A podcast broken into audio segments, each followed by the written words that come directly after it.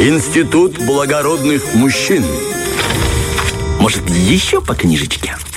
Ну что, еще по книжечке, наконец-то. А, я тебе уже тут сказал за эфиром, да, что сегодня издавалась книга «Повелитель мух», которую я тоже очень люблю, но говорить мы будем не о ней, потому что я решил начать с такого, что я прям вот совсем люблю, и в который в историю я даже погружен, потому что я много об этом читал. Поговорим о Фрэнке Герберте и его Дюне, Владик. Сто процентов ты слыхал про такую книгу, но сто процентов ты смотрел фильм, тем более, что я так понимаю, что скоро выйдет второй фильм, да, вот первый. Я, честно, фильм не смотрел, но я примерно понимаю, о чем речь. Первый сотряс уже и любителей, и фанатов, и подарил новую армию фанатов Фрэнку Герберту, достаточно заслуженную. Ну и там где-то второй уже тоже не за горизонтом, да, это тоже мы увидим. А, поговорим о Фрэнке Герберте и Дюне. Сначала начнем с самого Фрэнка Герберта. А, очень интересный, я тебе скажу, персонаж, очень невероятный человек. Его называли человеком возрождения своего времени, он был необыкновенный. А, мы его больше знаем как журналиста и литератора, но у него там, конечно, достижений и того, чего он хотел узнать и о чем хотел говорить, ну просто миллиард. Тьма тьмущая. Да, тьма тьмущая. Просто, правда, такой, можно даже назвать его немного Леонардо да Винчи, потому что он интересовался всем подряд. Э, смотри, э, поговорим, например, о том, как он вообще получил образование. Он, э, в общем, э, устроился учиться, поступил учиться в университет в Вашингтоне, в Сиэтле. Началась Вторая мировая война, Фрэнк Герберт ушел на фронт, фронт добровольцем. Естественно, все думали, что он вернется после войны. Нет, он э, составил собственную программу и по ней занимался два года и покрыл более чем э, всю университетскую программу еще более, более, более. Его масштаб знаний был максимально обширный. А, он э, занимался и, в общем, э, кучей видами спорта. И дзюдо, и карате, и айкидо. Он э, был инструктором по выживанию в джунглях, дипломированным пилотом, аквалангистом, ныряльщиком, фотографом, журналистом. И его интересовали там и лингвистика, ботаника, зоология. Тут это просто читаю, правда, по списку. А, подводная геология, навигация, морская архитектура, энтомология, история, антропология. И все-все-все-все-все, культурология. И вот все это интересовало, и все это он изучал в гигантских каких-то масштабах. Ну что интересно, оно все такое приземленное, а Дюна, она вообще в другую К этому степь. мы еще э, дойдем. Видимо, э, возможно, я так понимаю, что в целом мы придем к пониманию того, что Фрэнк Герберт очень любил дзен-буддизм, и это все воплотилось в Дюне. Ага. Но, видимо, об этом он как-то особенно не говорил, потому что никто из биографов об этом не говорит. Чтобы понять, кто такой Фрэнк Герберт и как вообще появилась Дюна, еще расскажу тебе такую историю. Один журнал заказал ему статьи о э, изготовлении напитков. И он сказал, да, не вопрос, дайте мне две недели отпуска. Ну, все подумали, знаешь, как там сил на- на- наберется там. Он уехал и прошел курсы профессионального сомелье, после чего написал великолепные просто, знаете, э, великолепные статьи, поразившие всех. То есть он написал как профессионал. Когда ему предложили написать статьи о подводниках, он пошел и прошел курс подводников, Владик. Причем даже, судя по слухам, где-то он даже на подводной лодке где-то там немножко походил. Потому что он считал, что только познав, можно рассказывать. Вот настолько был Мощно. интересный человек. Итак, вот оно, вот он, 53-й год. Это на самом деле уже очень давно было, хотя кажется, Дюна, ну вот я когда первый раз ее читал, казалось, что очень свежий, и этот человек до сих пор жив. Нет, он давно ушел, а Дюну он начал писать в 90... э, можно сказать, что начал он ее писать. Писать он ее начал чуть попозже, но появилась она в нем, причем в полном объеме в шести книгах, сразу, как он рассказывал, в 53 году. Ему дали простейшее задание. Провести исследование ми- миграции песчаных дюн во Флоренции, это штат Орегон. А, Там песок периодически засыпал федеральное шоссе номер один. Понимаешь, да? Это вся проблема, что была. То есть он должен был пойти, посмотреть, что ж там с песком, как он появляется, куда он уходит, и все. причем, знаешь, э, здесь э, как раз история дает иронию, потому что, когда ты представляешь Дюна, вот эта планета бурь, да, все там, вот эта пла- планета пустынь, простите, все вот это интересное, а, тебе кажется, что, ну, наверное, что-то он увидел такое. Нет, он увидел кусок дюны, вот, ну, знаешь, кусок песка, там, не знаю, в длиной в 2 километра, шириной в 2 километра. То есть это было небольшое песчаное какое-то скопление. Там не было Сахары выжженной, он не сидел там в, э, среди э, выжженной пустыни. Нет, это был просто небольшой кусочек э, песка, который вдохновил его невероятно, да, на целую, на создание целой планеты Дюна. Если вы не знаете о чем, я там в двух словах расскажу. Есть планета в космосе, это какое-то глубокое будущее, хотя по мнению Фрэнка Герберта это глубокое прошлое, это предыстория человечества, он говорит. А, есть э, планета, она полностью покрытая песком, но за нее идет дикая борьба, поскольку на ней есть, в разных переводах он по-разному называется, спайс или пряность, которая дает, во-первых, эм, возможность перемещаться в космическом пространстве. А, во-вторых, э, дает э, дар предвидения тем, кто ее употребляет на постоянной основе. Поэтому, естественно, за нее идет дикая борьба. На планете живут фримены, которые хотят что? Хотят, чтобы на планете не было больше пустыни. Хотят сделать ее э, планетой раем, что будет конец для Спайса, в общем, да. Там э, идет дикий замес, там шесть книг это все творится.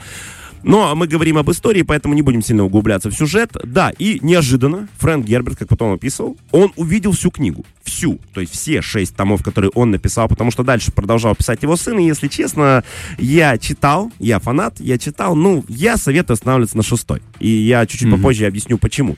Опять же, Гер... Э, Фрэнк Герберт меня тоже поддерживает своим голосом из э, мемуаров. Э, и как он потом описывает, не настоящее влияет на будущее, это будущее формирует настоящее. И он почувствовал это, понимаешь? То есть он неожиданно, вот смотря на этот песок, он увидел эту книгу. И для него здесь произошел момент, который больше не, не происходил никогда в жизни, он бросил работу. То есть он перестал писать отчет, он сказал, что он занят, взял долгий отпуск и уехал. Пропал он на целых 6 лет. Что он это время делал? Он изучал очень много э, всего. Он э, э, обращался с индейцами. Он отправился в Африку. Именно там он нашел фрименов, которые потом будут э, жителями пустыни. Он изучал э, ислам, э, изучал все религии мира, изучал буддизм. Э, он продолжал изучать себя, искал пути познания себя, и это все затем вылилось в книгу. Причем э, по некоторым исследованиям, э, честно, подтверждения прямого не нашел, у него нигде в мемуарах этого нет, но некоторые исследователи говорят о том, что он изучал изучал и э, японский хоку, и различные вообще там Амар Хаям, Руби, да, э, все, э, он э, изучал поэзию, и в начале, когда он писал, он писал это вообще хоку. То есть это в, когда была глава... Вот ему делать нечего да. было. А, ну, ты понимаешь, да, что здесь э, все, э, опять же, история-то по большому счету не нова. Супергерой, который спасает всю планету, затем в дальнейших книгах, понимая, получается, что никакой он не супергерой, да и финал становится открытым, и по большому счету вся история разваливается. Казалось бы, ну, зачем ее читать, почему она такая прям эпичная, эпопичная, и столько у нее фанатов? Потому что в ней как раз скрыта, скрыта внутренняя суть, которую и прятал э, Фрэнк Герберт. Он, его сам сама идея, он верил, что сама история своих сверхчеловеки, который преодолел смерть и невежество, войдя в состояние абсолютного всезнания и бессмертия, способна при определенных обстоятельствах ни много ни мало изменить читателя, увеличить его сознание, подтолкнуть его собственное эволюционное развитие. Вот на такое его подтолкнуло просто смотрение на бугорок с песком, чтобы ты понимал. На, ц- на целую планету Аракис. Да, причем э, интересно, что э, его же, опять же, отношение к компьютерам и развитию технологий, потому что это все нашло э, отражение в романе. В романе произошел джихад, э, он был не религиозным, а машинным. То есть э, люди свергли умные машины, которые начали ими управлять. И на момент написания истории, да, того, что происходит в Дюне, все компьютеры запрещены компьютеров нет вообще. Угу. Поэтому есть проблемы с перемещением в, в космосе, есть проблемы с сохранением информации, есть специальные люди, которые все это умеют. И Фрэнк Герберт как раз здесь предостерегал всех нас, и себя в первую очередь. Он считал, что ну, путь компьютеров, он, к сожалению, губительный для человечества. Пока что мы видим, что все нормально, но, возможно, он зрил куда-то более в глубину э, проблемы. И опять же, сам он говорил, я уже об этом сказал, что это предыстория что как раз на шестой книге, когда все обрывается, многие фанаты лютовали. Да что ж такое, на чем? Обрывается ни на чем, честно тебе скажу. То есть история не продолжается и не заканчивается. Она просто неожиданно ставит точку. Ну, он так задумал, скорее всего. Да, он так задумал. И вот как раз, если вдуматься в его объяснение, что это прошлое, после этого, видимо, пошло... Ну, там в конце, по сути, планеты остаются разрозненными. То есть прекращаются космические полеты. И, возможно, в этой дюне мы как раз, если задумаемся, увидим Землю, которую Фрэнк Герберт вот так вот замаскировал от всех нас. А, да, и, э, опять же, для меня это знаковый роман. Я читал гигантское количество раз. Мне очень интересно было. Все шесть книг? Нет, нет, нет, только первую, честно тебе скажу. Опять же, объясню, потому что э, мой английский не настолько хороший. Я пытал... Есть первые две книги в переводе одного и того же переводчика, вот сейчас не вспомню кто, э, и они очень прекрасно переведены. То есть с большой любовью, с... Э, с пониманием э, терминологии, потому что это, это же полигамия языков было. Там э, различные языки. Там э, Фрэнк Герберт что использует? Английский, в первую очередь, естественно, но при этом арабский, русский, иврит, э, хинди. Он использует все языки. То есть он делает язык, который состоит из всех языков. Вот это, на котором общаются все. А, он так объясняет предысторию. Да, да. То есть они, видимо, потом распались. Ты понимаешь, там нет никаких четких намеков на это. Но если вдуматься... Ну, это да, очень четкий намек. Да. Причем религия, опять же, тоже там совмещение христианства, мусульманства и буддизма. То есть там вот религия переплетена вот так. То есть это какое-то все совместно общее.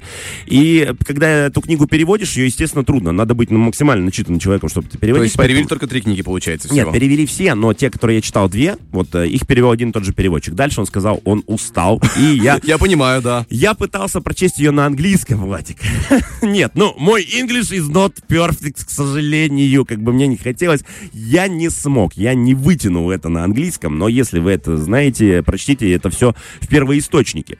А, к чему подведем весь этот итог? Фрэнк Герберт, по большому счету, создавал книгу, которая должна изменить читателя. И это была его мечта. И если вы читали Дюну, либо еще не читали, на мой взгляд, это получилось. По крайней мере, нельзя прочесть Дюну и выйти прежним. Что-то да внутри, кто-то в ней увидит занимательный сюжет, кто-то увидит какие-то практики, причем психологически, практически для себя.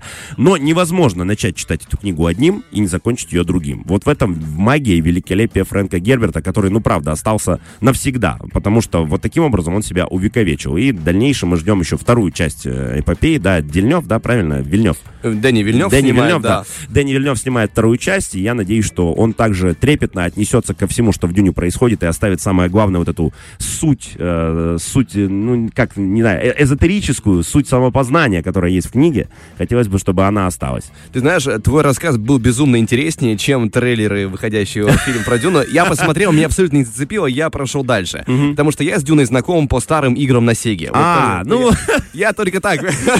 Там я тебе больше скажу, там вообще выцепили просто идею, дальше они просто порубили. А, это, говорит, столько букв, зачем нам, не надо. По- Поэтому я очень поверхностно понимал, о чем шла речь, но это было крайне интересно. Спасибо тебе большое, прям просветил. Фреш на первом.